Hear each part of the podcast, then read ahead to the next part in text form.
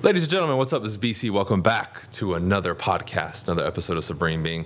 Today, I want to talk about the rules of the rich, the rules of the wealthy, right? Some financial kind of perspectives I can give you, uh, some suggestions, things that I've learned, what we do wrong, what we can do right. And a lot of these go right underneath our awareness and they were tough pills for me to swallow, which is why I want to cover this with you because one of the hardest things for me to conquer when I started making money and growing my business was being financially disciplined and really understanding finances at the level that I do now, right? Tax write offs, starting businesses, right? What makes sense, where to put your money, um, making sure that you're always moving your money and not just letting it stagnate, right? Which is a law that people don't even really understand. You know, I ask people, have you noticed when you start to like try to hoard every single penny, something always comes up? car trouble, emergency, and then all the money that you saved up goes away. So we can't just sit there and save, save, save, save, save, which is one of the rules, right? But let's let's dive into this, okay? Now, the first point that I want to cover with you is this. Have you noticed that most people, right? And again, this is just a general observation. Most people are in this monthly cycle of slavery, I call it financial slavery, meaning every decision that they make financially, right? They look at, let's say they make 3000 a month, and it's all about gathering all these small or medium or large, right? Monthly payments and making sure it fits within the parameter of how much they make meaning it's very short-sighted and it creates this financial slavery like i said because now let's say that individual's making 3k a month 3000 and their monthly payments are you know 1500 2000 2500 every month. Well now they're stuck in this cycle that they can't get out of. There's no brighter day. There's no brighter future. Because hey everything right now is riding on this $3,000 a month salary or whatever you're making commission, and I can't break out of it, right? I have to keep making this and I can't do anything different because these monthly bills have me tied down. And I see that all the time, right? I have uh, discussions with people all the time who join my coaching, and you know, when they go for the monthly payment option, I start asking them about their finances, and I realize very quickly it's like, dude, as soon as you join, go through that first introductory module and really do the financial mastery course because you need to do it right? We need to change that decision making process because now you're in a position where you can't do anything else because you're stuck with this monthly, uh, you know, payment or payments that keep coming and coming and coming and coming and have no end, right? Because that's going to obligate you for a long time.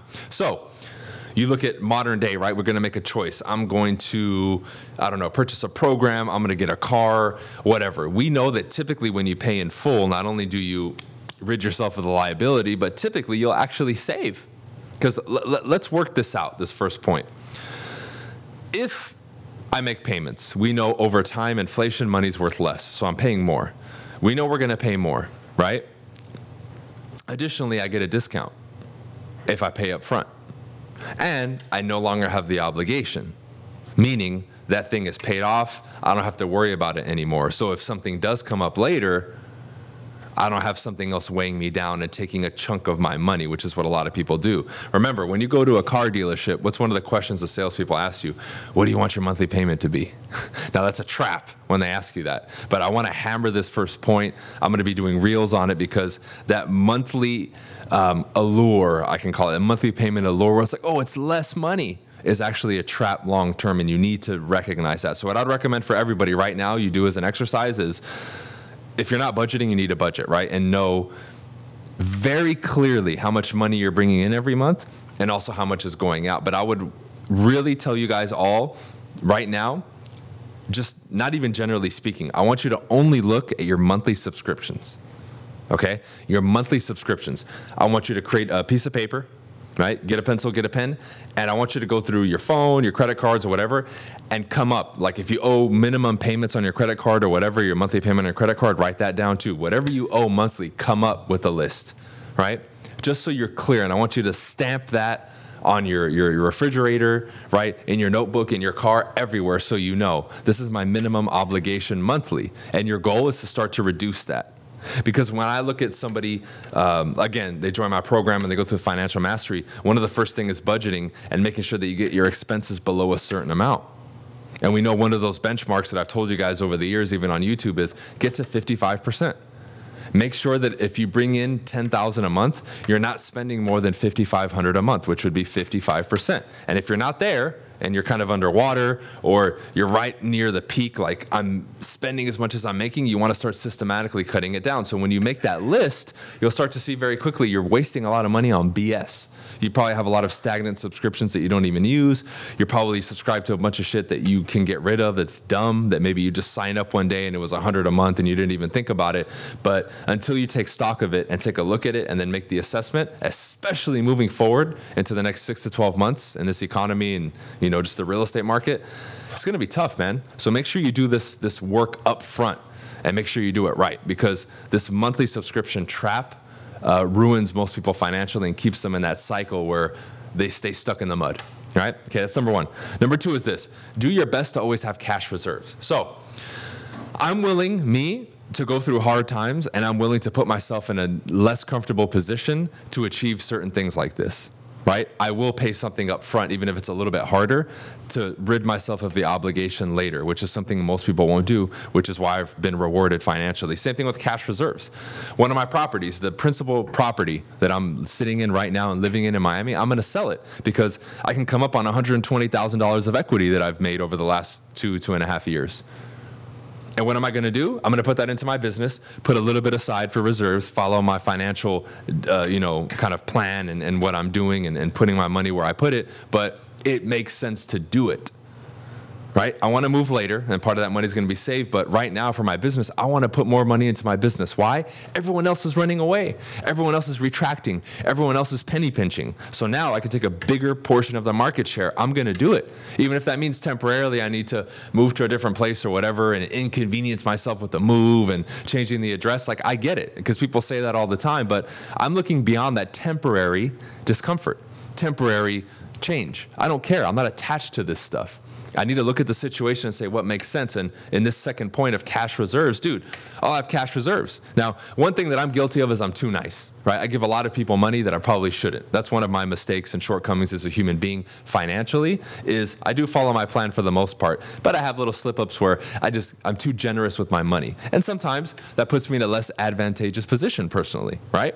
So by doing this, it's a little bit uncomfortable, but I'll come up on a lot of cash reserves. Because imagine if I said, hey, I'm going to give you this $100,000. For most of you listening, that would probably completely change your life. Now, for me, it's not that much money. But when I'm looking at the scope of my future and planning things out, business wise, personally, right? The next house that I want to get on land, like it makes sense to do this for my long term vision and goal.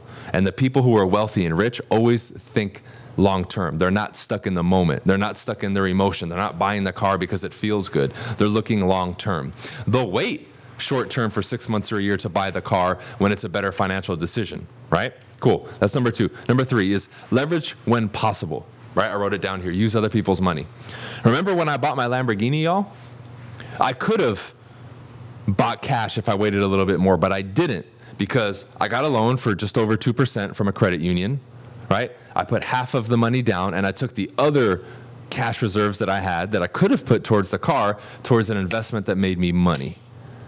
And over the totality of that loan, I only paid a few thousand dollars in interest over three years of owning that car. So it was a small sacrifice, right? And I took a piece of that pie, that money that I had, the cash reserves, and I bought an income property that paid me more than I was paying in interest for the car. Now, we can make the argument well, you shouldn't have bought the car. You could have just bought investment properties. Fair enough. I could have. That's what I'm doing now, which is why I sold all my cars. But that car was a goal for me. So I said, how can I make this the best decision possible? I'm going to wait. I'm going to have more money. I'm going to get the lowest interest rate possible, right? And build up my credit. I did all this stuff correctly, right? And by me buying that asset, which paid me, it counteracted that interest. So over the life of that loan, I really didn't pay much interest at all, if any, right? But I took the steps and did it correctly. And whenever possible, I'll leverage and use other people's money. To do fix and flip, I'll use other people's money, right? There's so many instances where I use other people's money. To build a business, if I can use other people's money, I'll do it. Why? Because if I can use and get access to 100, 500, a million dollars in capital and pay a very small interest rate, and I know over the long haul that thing, that asset that I'm purchasing is going to make me money or lead me to making much more money later, I will do it. And so many people are short sighted, right? And you can start that with credit cards, even though credit cards have a high interest rate. If you need to put something on a credit card, but then it opens a door that otherwise you wouldn't be able to open unless you use the credit card, and long term, you'll be fine, meaning you'll make enough money to pay it off, build a business, right? Start something that otherwise you couldn't start, then it might be the right choice for you to do that. Assuming that your long term vision is in place and you're doing it right. Right now, a credit card obviously isn't the best place to do it, and I wouldn't recommend it for most people, especially for large purchases. But if you have to start there, start there, right? And there's no shame in that if you have a plan and you have a long term vision and you're being wise with your money, okay? And here's the last one free up time, right?